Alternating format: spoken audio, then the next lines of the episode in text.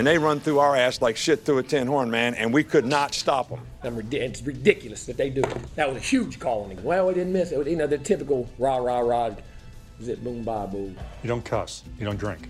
So what are your vices? I have been known to chew a bit of tobacco when I get a little tired or watching film. Hey, I'm Coach Joel. I just love my Hummer. I have my Hummer. You need a Hummer?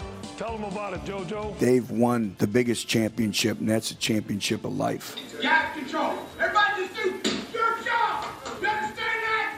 Welcome in to the latest episode of That SEC Podcast. I'm your host, Michael Bratton. I go by SEC Mike on Twitter, and I'm joined as always by my cousin Shane, who goes by Big Orange Vols on Twitter. What are you up to, you big Tennessee homer? Hey, buddy, how are you today? So you're on Rick Barnes' watch like everybody else there on Rocky Top? Oh, my God, Mike. I mean, it is just – it has been a stressful 24 hours here. Last night, you know, we got the news that Rick's probably going to UCLA. We got Phil Fulmer meeting him. We got all these Twitter heads coming out with fake news talking about it's a done deal. It's just, it's miserable. And, you know, I'm getting it from everywhere. I can't get on, I don't even want to get on Twitter. Yeah, I go to work. People, that's all they want to talk about. And then when I come home, it's just text messages like, what the hell is Rick doing? You know, he's praying about it. So I'm like, you know, it's driving me nuts. And I know it's a big decision. I don't really know what's going on, but there's nothing coming out. So we don't know exactly where this goes. And I'm trying to be healthy, you know. I'm trying to quit the beers, and you know, and then Rick does something like this. He's driving you to drinking. Driving me to drinking again, man. This water ain't cutting it. There ain't enough proof in this water, man. Well, that may be the big news there on Rocky Top, Shane. But did you hear the big news out of Texas? Johnny Manziel has changed his name. Oh my God. What is it now? P. Diddy? J. Diddy? Oh, the artist formerly known as Johnny Football was on the Dan Patrick Show on Monday. Let's cut to this clip, and then we'll discuss it. Johnny Manziel, Heisman Trophy winner, former NFL player, played in the CFL, and then had a little bit of time in the Alliance of American Football, but now that league has disbanded, and Johnny joins us now. Good morning, Johnny. How are you?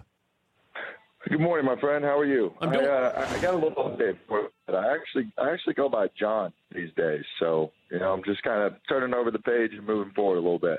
Okay, is this breaking news that Johnny Manziel is you're the artist formerly known as Johnny Manziel? All right. Yeah. I mean, I guess that's what they say. John Manziel joining us on the program. All right, Shane. So old Johnny, he's dropped the NY. He's just John Manziel, and the way I figure it, John Manziel's never gotten his shot at the NFL. He's never blown that opportunity. What do you think about this one? Yeah, maybe if you change your name and they Google you, you can't, you're going to get better results or something. I don't know. I just, whatever, Johnny. I mean, we're going to be talking about this kid till we retire, man. It just feels like, it's like Johnny's just always going to be in the news. And what sucks is he's not capitalizing on it, it feels like. He should be more involved with the media because obviously the football is not working. But people recognize him, and I mean, he's on all these shows and stuff. He really needs to create himself a little brand here and try to, make some money off this. Yeah, I mean, the dude's only 26 years old, I believe. So, I mean, he's still got potential. Absolutely. I mean, you kicked out of the NFL. You kicked out of Canada. The AAF just shut the door like when you got there. You were supposed to be the saving grace. And it's just like, dude, this ain't it. You've had a good run. Let's go to phase two. Let's see what else we can do with this, Texas A&M assistant coach. I can see it now. Oh, man. Do you think they'd have him back? Yeah, Jimbo's embraced him. They come there for the pro days and whatnot. I think not as a full-fledged assistant, but – mm-hmm. I honestly think they'd have him as some kind of GA, something. I think, why the hell not?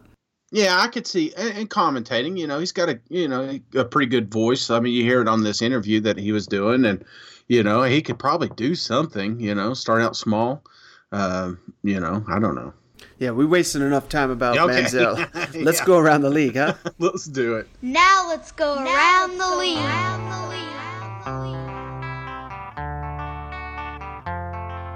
We hadn't decided how we're going to play the guys, so, and I wouldn't tell you if I did. So, you know, I don't mind you asking a question, but I don't need to answer it.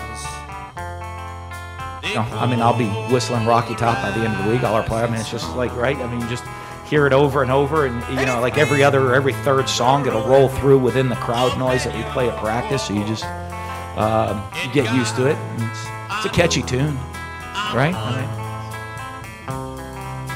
this game's going to be a street fight. This game's gonna be a street fight. I mean, some of you guys don't know who Kimbo Slice is. Hopefully you do. And you go back to it, man, this isn't a sanctioned fight. This is a street fight. I mean, this is the SEC.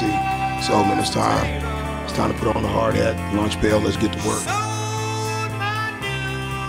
All right, Shane, starting in Tuscaloosa.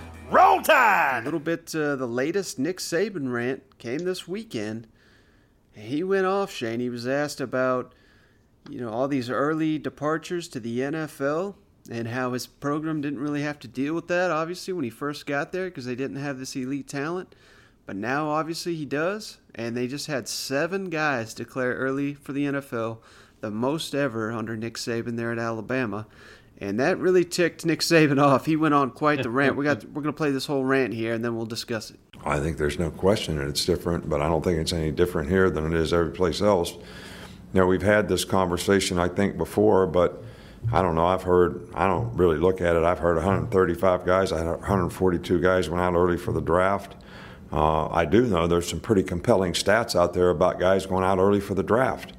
I think in the last 5 years, not counting this year, there's been 380 players or thereabouts go out early for the draft, and 25% of those guys didn't even get drafted. And another 25% weren't on a team in 3 years. So that means 50% of the guys that went out early for the draft had failed careers. But if you look at the number of guys that were first and second round draft picks, there were very few guys that have failed careers. Now we have guys that have no draft grades, 7th round grades, free agent grades, 5th round grades that are going out for the draft. And, you know, the person that loses in that is the player. You know, you got your 3rd round draft pick. And we had one here last year. I'm not mentioning any names. Goes and starts for his team, so he's making 3rd round money, which is not that great. Be the first guy taken in his position this year probably and make $15, $18 million more. So the agent makes out, the club makes out. Now they got a guy that's going to play for that kind of money for 3 more years. All right, and everybody's out there saying, well, get to your next contract. Well, there's obviously a pretty 50% of these guys are never getting to a next contract. And that doesn't mean all the rest of them got to one either. So it's the culture and it's the trend. And, you know, I've actually changed how I talk to recruits now. You know, I tell every recruit that I talk to, the reason that you're going to college is to prepare yourself for the day you can't play football. I think we have a lot of people way back in high school, all right, that look at college as a conduit to get to the NFL. And look, I am 100% NFL. I'm 100% guys having careers. All right, but people have to be smart about the business decisions they make relative to the NFL because it is all business. And when people make emotional decisions, they're going to have to suffer some really difficult consequences for themselves in the future, because you don't have to go out for the draft early. You can come back and play. We've had 6 or 7 guys here that had 2nd and 3rd round grades that became top 15 and 1st round draft picks and made a significant amount of money doing that. So there's some really good examples of guys that did it that way. And, you know, so I just – and look, I'm all for every one of our guys that went out for the draft. I'm going to do everything I can do to try to get them drafted as high as they can get drafted. All right, because once they say they're leaving, what benefits our program is that they do great. And I want them all to do great. But I don't think that not just our players, there's a significant amount of players that are not making good business decisions about what they do. And, yeah, it affects our team, but our team turns over more quickly. We just have to have more better young guys that can go out there and learn how to play and provide depth to the team. And it's not going to be an excuse for what kind of quality we put on the field. We just got to do a better job of coaching because we got to do a better job of developing young players because they're going to have to play more quickly. All right, Shay. Now, he didn't throw old Ronnie Harrison under the bus there, but that's exactly who he was talking about. I mean, you can't give that much information and then just say, well, hell, I'm not going to say his name. I mean, people are going to figure it out pretty easily there. Dude, he said, I'm not going to say who it is, but he was a third-round pick. Well, if you a quick Google search, you'll realize Alabama only had one third-round pick last year, so it did not take long to figure out who he was talking about. But man, he's a little frustrated with the situation. I mean, you know, that's where Alabama's at. That's where these big schools are at right now. You know, they've got these juniors that can go pro. So what are your thoughts on it? Well, I got a lot of thoughts on it, but I understand where Nick Saban's coming from, and I understand, you know, anytime he says something, most people are like, oh, that asshole, like, to hell with him. I think he comes from a good place because he's obviously an older guy. He's a very wise. Some people are going to read into this saying, well, he just cares about Alabama football. And while that there is obviously truth to that, you know, I think he's kind of he's trying to help these guys if they come back, and he believes that more time in his system and his program is going to help their stock. And we've seen that time and time again. He's helped a lot of people, but I would also say that we've seen a lot of his guys, not a high percentage, but several of them, they must live a very, very, very structured life there at Tuscaloosa, and I'm sure that's by design. I mean, these guys, and they have no issues ever at Alabama. Mm-hmm. And then as soon as they get to the NFL, and I'm like, it is probably about, you know, 6 or 7 dudes I'm talking about here. But Ron, do you think that it's because Tuscaloosa is so isolated? I mean, I just curious, you know, I wonder if it matters about the city, you know, because there's always been a kind of like a bad vibe with, let's say, Florida Gators, you know, but Gainesville's a huge city, you know, and it's maybe it opens up more opportunities. Do you think that has something to do with it, or do you think just because they are young and dumb and got a full of, you know, got a ton of money and just cut loose? Do you think there's I don't know. It seems like that they are making that they have these classes for these incoming rookies and things to help them prepare for success and monies. But I don't know if maybe there's not enough going into that, you know, or if they're not learning from it. But I don't know. I think the key there is just basically never having this kind of money in your life, mm-hmm. because most people don't. And then just getting it all thrown at you at once and being young and being successful and thinking you're on top of the world, because they basically were up until when they get to the NFL. Yeah. And like I said, they don't live in that structured environment. That's where the issues come from. Well, let's say this, though. Take football out of it for a second. Here you got these kids. Let's say, for instance, you're at an internship and your supervisor comes up to you and says, hey, Mike, you know, stick around here one more year. We're not going to pay you anything.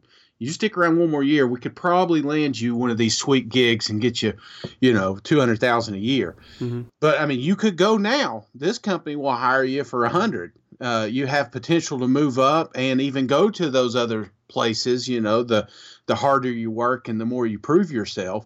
I mean, a lot of this, I could see how a lot of people are saying, you know, Saban's a great guy for looking out for his players and getting more money. But what if, you know, John Smith comes back next year and blows a knee, and then he doesn't mm-hmm. have that opportunity to go to the league?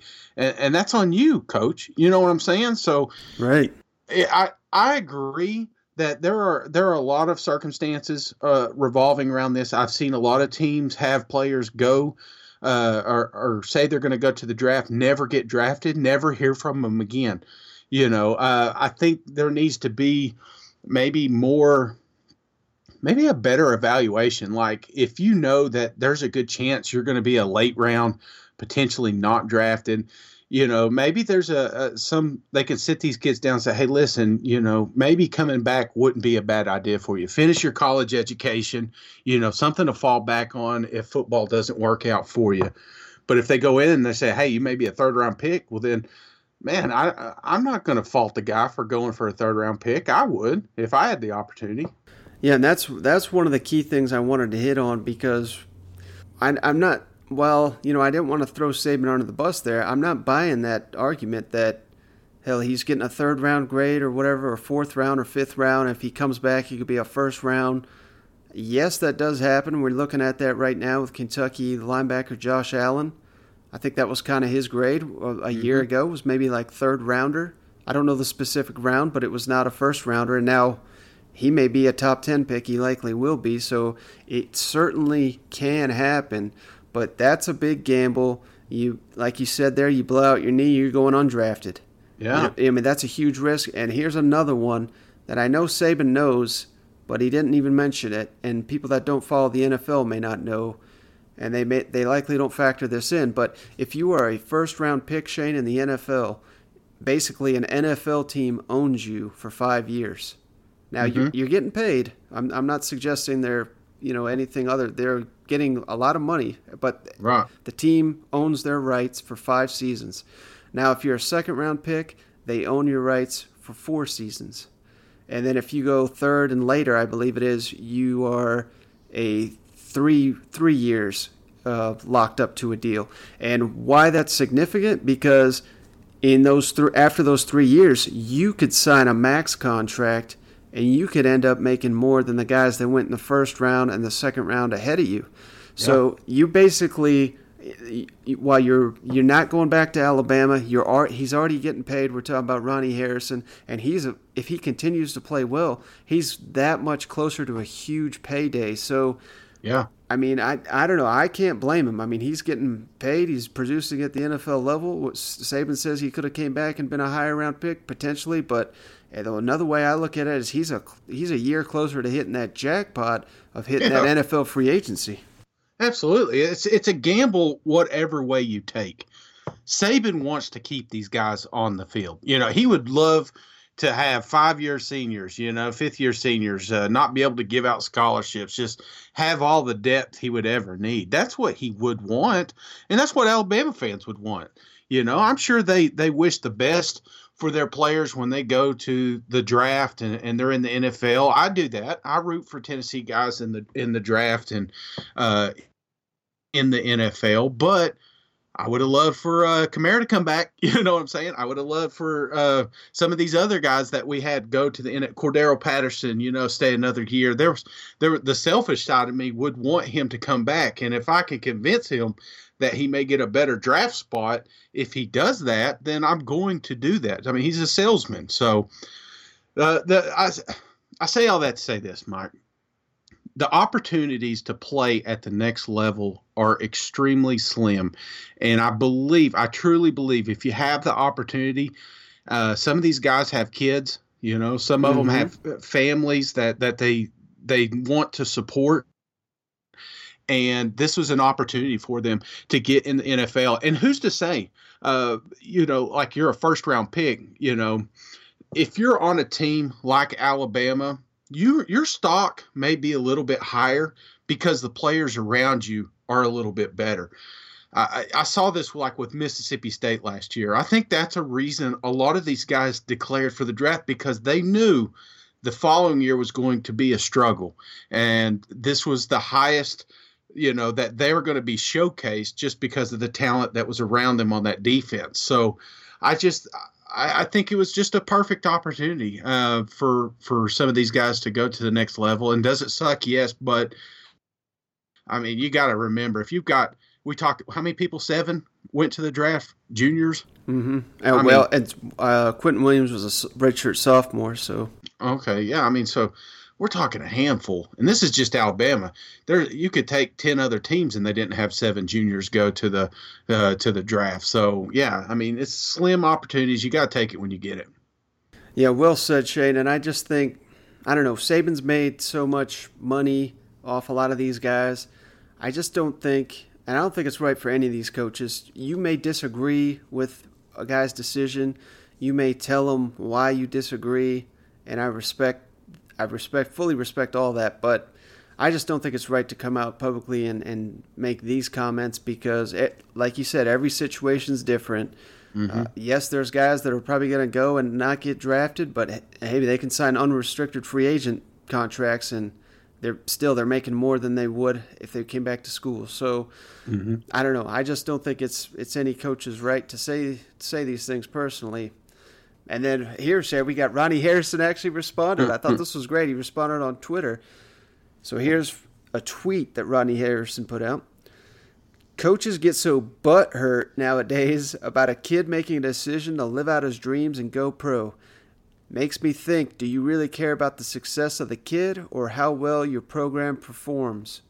Oh, man. So that's pretty rough. And then I don't know if you saw this, Shane, but Lane Kiffin has come out on Monday.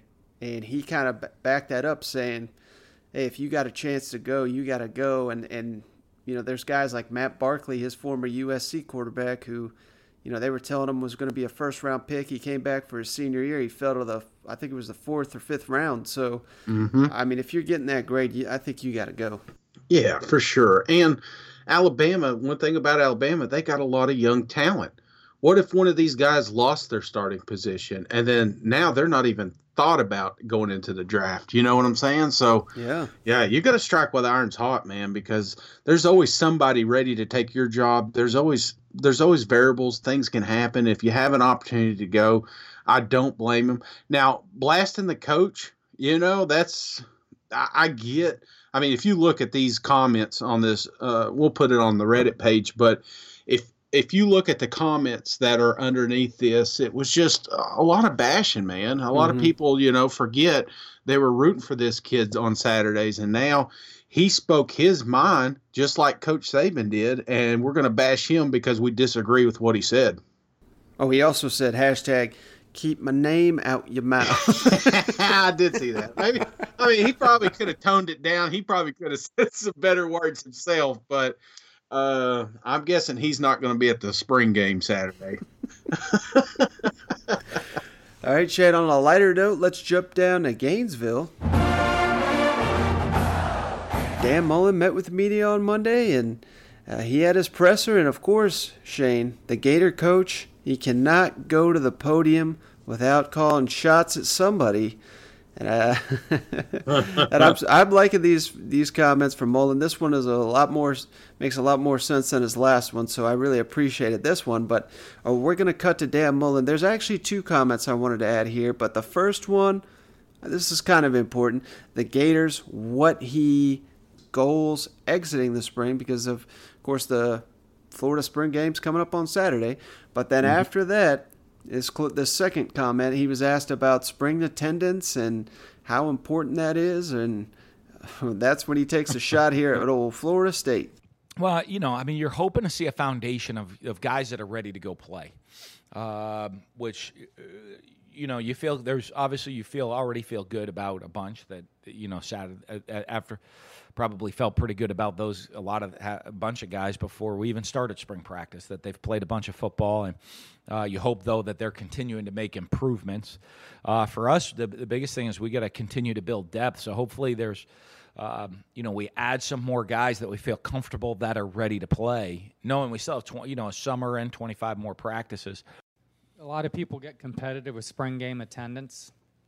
Yeah. Might even put their thumb on the scale a little bit, so to speak. Does it matter to you what the attendance is?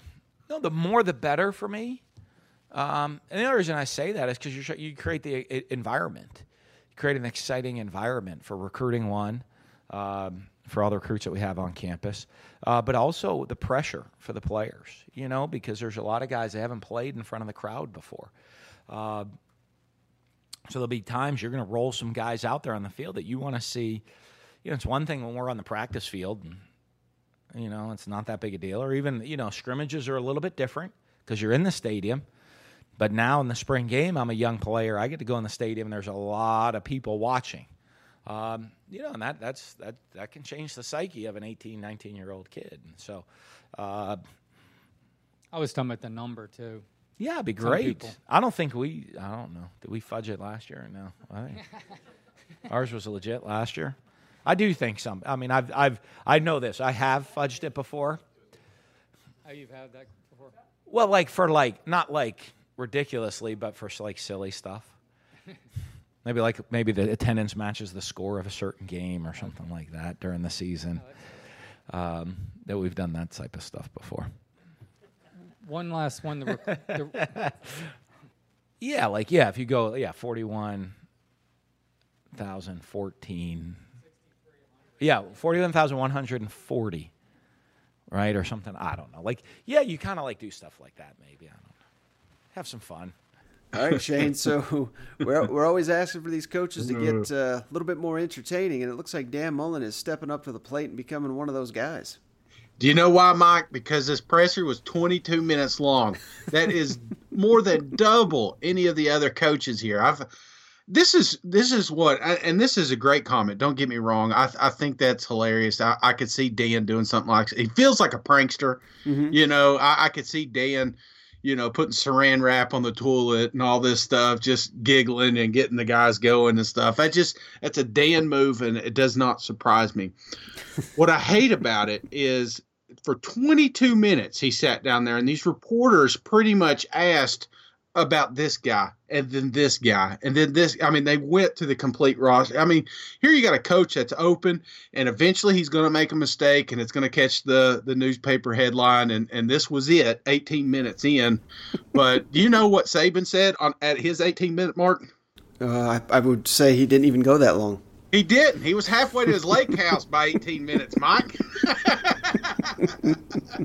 So these reporters, if they would get a little more creative with their questioning down there, this could be the guy. This could be our Spurrier, you know, where we could get comments just all the time. And of course, if he stays up there for 40 minutes, I guess they're going to eventually catch one.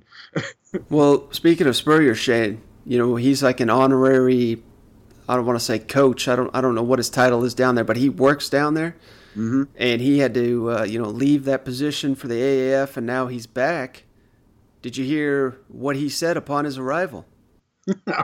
I want my job back? I don't know. What did he say? Apparently he walked in the door and said, "I'm back, y'all, sooner than you thought." And then he just went into his office. Without a shirt, you know, just walking around campus. I love it. I think it worked out perfect. You know, I saw somebody tweeted something that about AAF folding right before the Masters, you know, and it had Spurrier dancing. So I think that's where he's going to be this week. All right, Shane, sticking in the SEC East, let's jump down to Athens. Oh, no, stick him!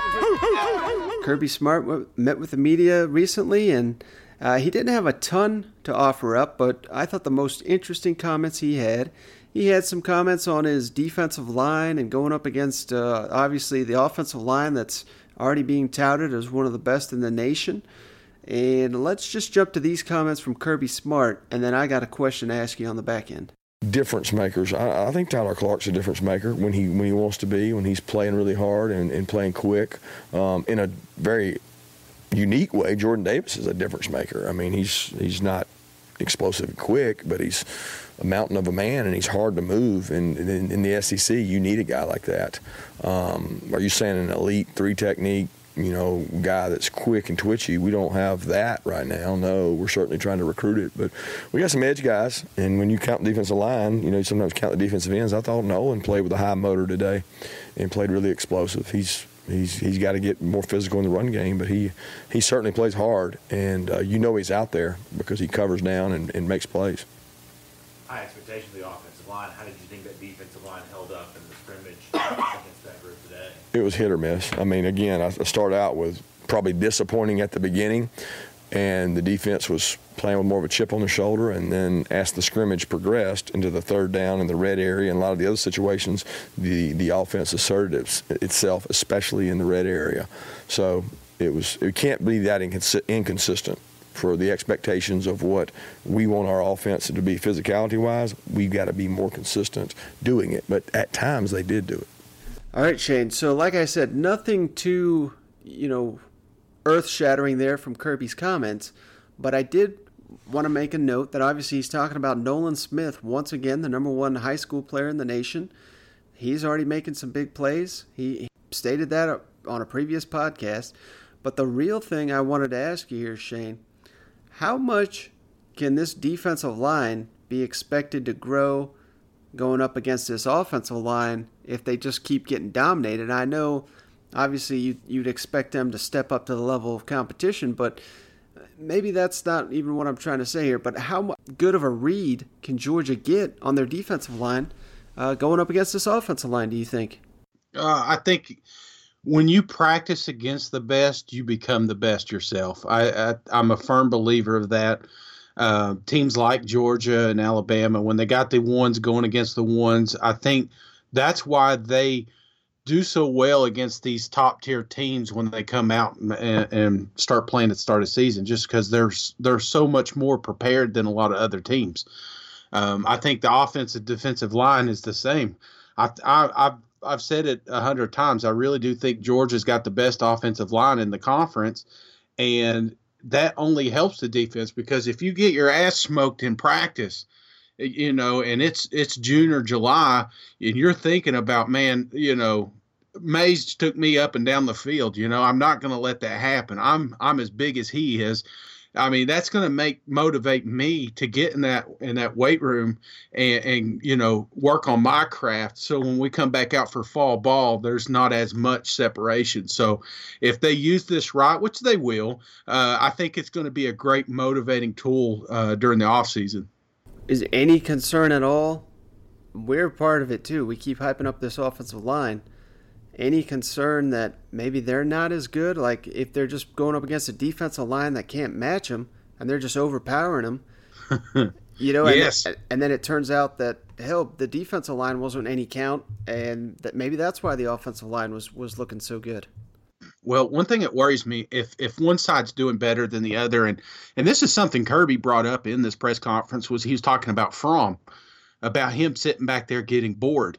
You know, this isn't his first rodeo. He knows the offense. He knows the defense. And he knows if they move something, what he needs to do. So it's like he's ahead of the curve because he's been there so long and he's just got a great feel of the game. So, you know, at that point, it's his job to make sure that the little things, kind of like Alabama and Tua talking about the little things became big problems later. You know, if the offensive line has got some serious captains up front, if they notice something, yes, maybe they got a good block or got lucky and Swift took it off for a touchdown, big explosive play. But if they saw something that could have been corrected, that if they were going against a team like Alabama or LSU or somebody like that and maybe had a better defensive front, then those little mistakes are going to get exposed. So that's where film study comes in, man. You know, when Kirby gets back and he's looking at the film and they break down to their individual groups, that offensive line, even though they may be dominant, I guarantee Pittman's in there saying, okay, this is what you did wrong. This is what you know, he's constantly critiquing them. So if they perfect their art, then hopefully it'll show when the season starts, you know? Yeah, and I think, honestly, I think I'm just trying to nitpick Georgia's roster at this point because I don't think there's going to be many weaknesses. And they talk about the defensive line maybe not being there, but once again, we've hit on it before. The number one prospect in the nation, number one junior college prospect in the nation. I mean, these guys, they may not be ready right now, but they've got several months to get in that position. I will tell you, during spring, we've heard it a few times, Kirby talking about the wide receivers. And one of the things he brought up today, which was interesting, I didn't even really think about it, but in spring, you know, an advantage to those early enrollees and the people that are coming back, you know, this is their opportunity to prove that they belong on the first team.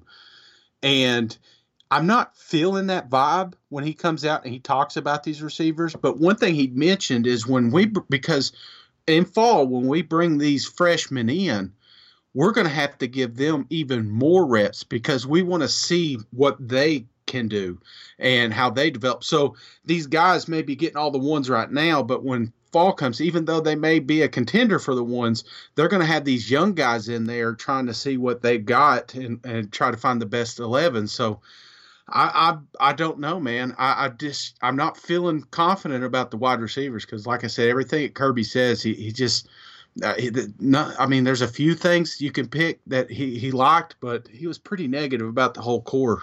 Yeah, well, I just think when that offensive line is mauling people, it's not going to matter if they got no one to throw the ball to. That's true, man. That's what a lot of people don't realize. A great offensive line makes everyone better. I'm not saying that it's the most important position, but I am. I think a quarterback is important, obviously, because they touch the ball every time, but not with Georgia. As much as they run the ball, I think it's all about those big hogs up front. And if they become a solid unit like I think they're going to, it's going to make everyone else around them better, so including the receivers, because when you go with the play-action fake and they got 8 in the box, I mean, Fromm is so accurate that he could pick apart, and as long as the guy catches it, they're going to get a positive yard, you know. So I think it all starts with the line, and Georgia should feel pretty good. All right, Shane, let's jump back to the SEC West. We haven't done Mississippi State in a while. We haven't had much good audio to run here, but we finally got Joe Moorhead after scrimmage there at Mississippi State, and he's talking quarterback, Shane, because obviously Nick Fitzgerald struggled with this offense. Keytaon Thompson, for whatever reason, it didn't seem like the coaching staff very high on him, but he's back. He's gonna, you know, we've hit on it before. It seems like this is his offense. This is his team, and that's something Joe Moorhead talks about his progression, but he's quick to note the other quarterbacks here in the spring in Starkville. Let's jump to Joe Moorhead's comments, and then we'll discuss it. They'll never be where we want them, but I think we are taking strides, and I think it's kind of all relative to experience. So I think KT has done what we've expected from a quarterback in year 2 of the offense. Jalen has definitely taken strides forward, in the run game and the pass game, and some of the stuff that you're not seeing with the two quarterback or one quarterback is quarterback run game. That's something where, we're going to continue to do that, but we want to focus on the things that we feel we need the most improvement. And, Garrett's, he's swimming a little bit just from an understanding and a speed of the game, but he's got a lot of ability and a lot of potential, and I think you see that when sometimes he'll make a throw in practice and it's the complete wrong read, but it's a laser and it's caught and it's a big play. But his thing is just going to be understanding what's going on, and he's worried about the hows now, and everyone else is worrying about the whats and whys. I'm sorry. How do you coach around it? When a guy makes a great play, but it's not the right one. You pat him on the back, you tell him great job, but you explain to him why in the future. It probably wouldn't work out well, and that historically, I don't think you want to coach the player out of them, and I think that's some things that particularly quarterback coaches, fall into that trap where you want them to be so ingrained into the assignment, into the footwork, into the read and the throw, that you coach some of the ball player out of them, and with Trace and with Nick and hopefully with these guys, you want to have enough that they understand the system and they're playing within the confines and structure of the scheme, but at the same time give them enough latitude where sometimes football players just make football plays. So it's a delicate balance, but you definitely don't want to coach them out of it. All right, Shane, so I don't know. These comments were not very inspiring to me, and I don't know. I hope Moorhead does well there at Mississippi State. Obviously his offense struggled mightily last year, and he's an offensive guy, and if he can't get this thing going, I don't know that they have a future, Yeah, I was looking at the comments on this video. I don't usually do that, but I was looking at these. There wasn't that many, and it was like half of them were like, did we make a mistake hiring this guy, And the other ones are like, let's give him time, That's one thing, Joe.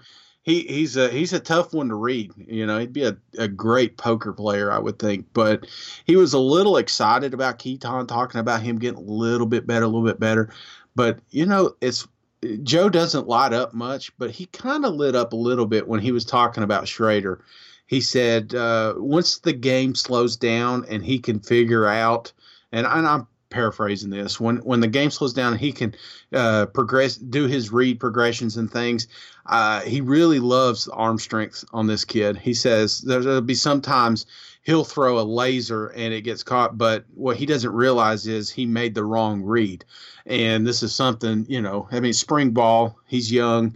I think he may have a better feeling of a quarterback situation going into next year, but I still think that this is Keytaon's team, Well, Shane, this is what I was going to drop on you. Yeah.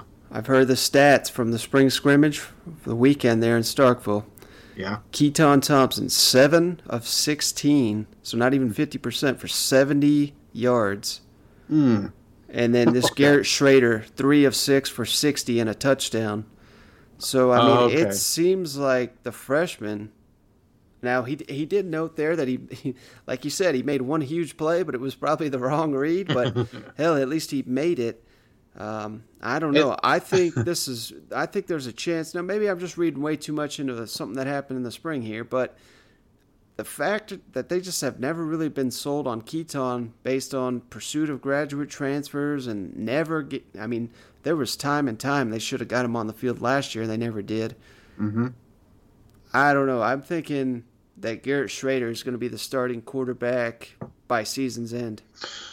Well, let me ask you this, Mike. Can you read those stats to me again? Keytaon's 7 of 16 for 70 yards. Okay, so 10 yards a pop. So they're doing about 5 yards more than they did last year. You know, so but I will tell you, this fan base, and again, like you said, if you listen to fans, you end up sitting with them. I get that. But I don't think Joe wants to be embarrassed like he did last year with his offense. A lot of people thought he was going to be this offensive guru when he came down here, and that's the last thing we saw on that field. So if Keytaon does get to start, which I think he will, and again, this is early, but I think he's going to have a lot shorter leash than Nick did last year, you know? Yeah, definitely, but I don't know. They've got to get that figured out. And like you said, he's offensive guru, but that's because everywhere he's been, literally everywhere he's been, that's been the situation. And it took a little while to get going there at Penn State, and then it exploded. Mm-hmm. And, I mean, they had a couple games where Nick Fitzgerald just kind of willed them, but beyond that, I mean, they had nothing going for the most part. Oh, yeah. Well, if you have a guy like Barkley on your team, you know, you'd hope that you would be able to do something with that offense. Mm-hmm. All right, Shane, let's jump over to the East. Mississippi State's cross-division opponent here. Let's go to Kentucky. Where old Mark Stoops met with the media here recently, and got to start off with this, Shane, because he had his own Coach O moment during his presser. Felt like we got a lot of good work in today. I was really pleased defensively. I felt like a week ago, just kind of milled around on the field, didn't have the intensity that we're looking for. This week, different story. Defense came out, really played very dominant up front. We're very physical at the point of attack. We created some turnovers. You know, played a really good scrimmage. So I'm pleased. I knew this was going to happen. Hey, Cody, tell them to keep it down, man. Coach O's not the only one capable of screaming at players to shut up, is he? Yeah, Coach O did a little bit better, right? hey, buddy. No, I think that's what Coach of the Year will get you. You're allowed to yell at people during the presser. Is there do these guys? You said cross division. It just made me think. I mean, Mississippi State and Kentucky. I mean, is there? What is there? Is there something between them? I got to do some research on that. That may be a history lesson in the fall because that has to be one of the most odd, other than South Carolina and Texas A&M, one of the most odd, division, cross-division deals. But anyway, sorry. Little rabbit hole there. But then I thought the most interesting comment here, Shane, from Mark Stoops, we got to talk about this. I mean, I've never heard a coach openly talk about it quite like this, but he said following the spring, Gunnar Hoak may leave the program, and he's talked to him, this spring. He's talked about how impressive Gunnar's looked, but now he's already talking about Gunnar potentially leaving. So let's jump to these comments. I'm not sure. I'll sit down with Gunnar next week, and we'll talk about his plans and see what he has, planned. I don't know. I mean, we're working our tail off with him like we always do, and he's doing everything we ask him to do like always. But after the spring, we could always sit down and talk and see what's best for him and his future. And, of course, I want Gunnar here, but I'll be very supportive of him, whatever he decides to do. Now, Shane, I really wanted to play that clip because, I mean, what a situation here. Obviously, Terry Wilson, he had his moments last year, but if he does not progress as a passer, I mean, there's really only so far they can go with him, I think. Yeah. And if Gunnar really has I don't know. I don't know if you can make the switch. I guess that's my question to you, Shane. If Gunnar basically says, "Hey, I'm out," because I think I've outperformed this guy and I'm still the backup. I mean, what does Mark Stoops do in that situation? I don't know, man. And I this one caught me off guard. I wasn't expecting just the nonchalant say, "Well, we hope he sticks around." You know, it just. I don't want any of my players thinking that way. If you're thinking that way, we'll talk about it in my office and we'll address it accordingly. Well, first off, you ain't going to be taking any more snaps from my team. I'm going to find out who my backup quarterback's going to be, because Wilson at times last year I thought should have been benched. And you know, if he has turned the leaf and he is more efficient in the passing game, I think Kentucky will be fine. I think they got a quarterback for 2 more years, and I could see why somebody like Gunnar would want to leave, because he'd never get any playing time. Mm-hmm. You know, so maybe that's a good sign. If you're a Kentucky fan, you're like saying, well, you know, he's on the sideline. He's with Stoops and he's with Wilson, and maybe he's seeing something from Wilson saying, I'm not going to be able to beat this guy out.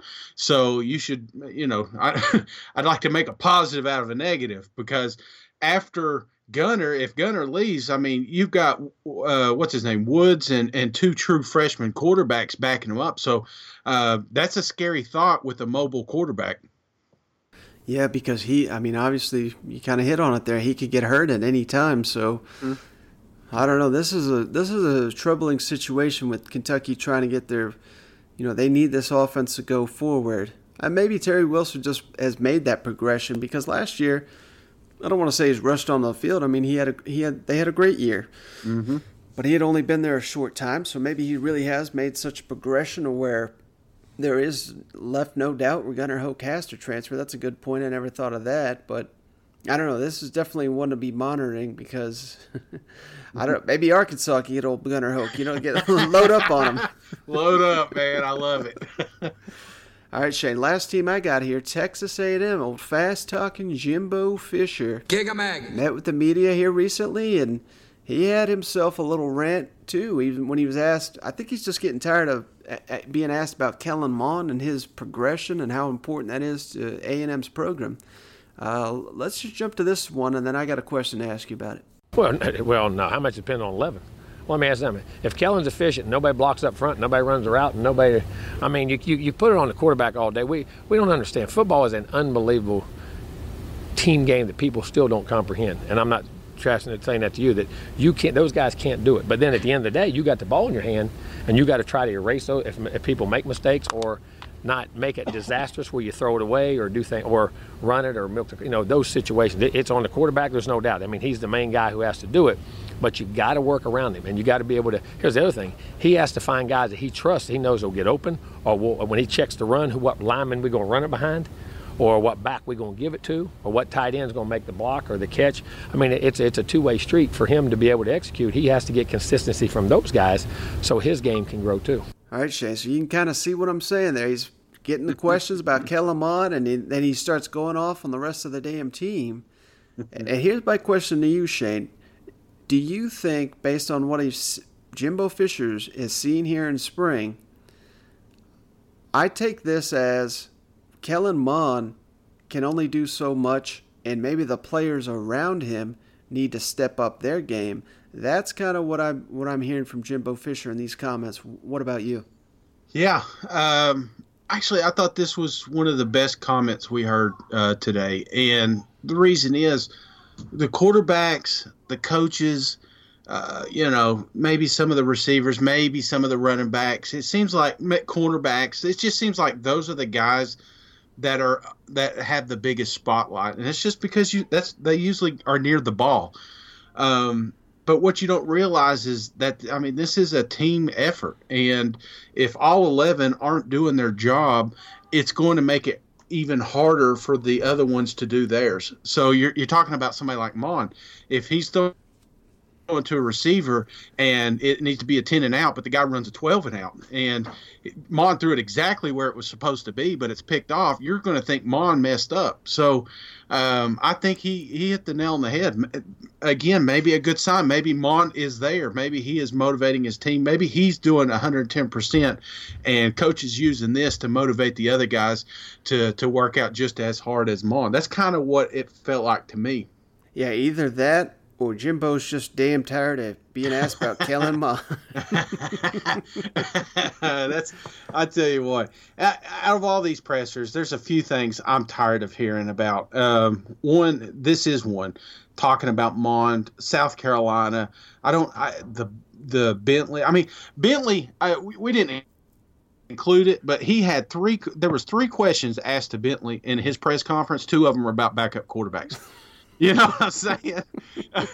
That's the storylines, and I can see it molding the further along we get here. So I'm looking forward to some media days. I want to see who they go down there, but I guarantee some of these guys are going to be asking the same daggone questions, man. Oh, yeah, without a doubt. Well, Shane, that's all I got. You got anything before we hop off here? No. We did get a ghost review. I don't know who you are, but you do, and I appreciate you. 5-star heart, and if you got yourselves a little iPhone, if you could give us a 5-star rating on iTunes, it really does help us out. Appreciate everybody hanging out with us. If you don't have an iPhone, then who cares, man? Just hanging out. Like I said, spring ball. We still got some content, man. It feels good, but boy, we're about to hit the dark days, man.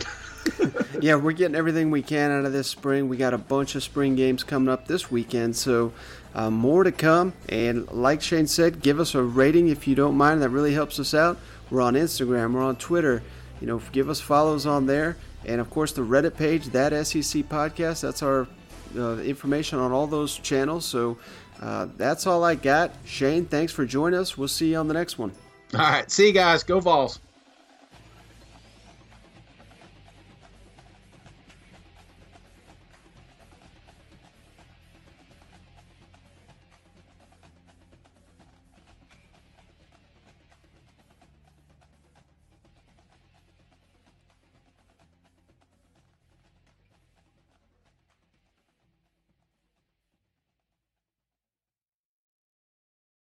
This water ain't cutting it, man.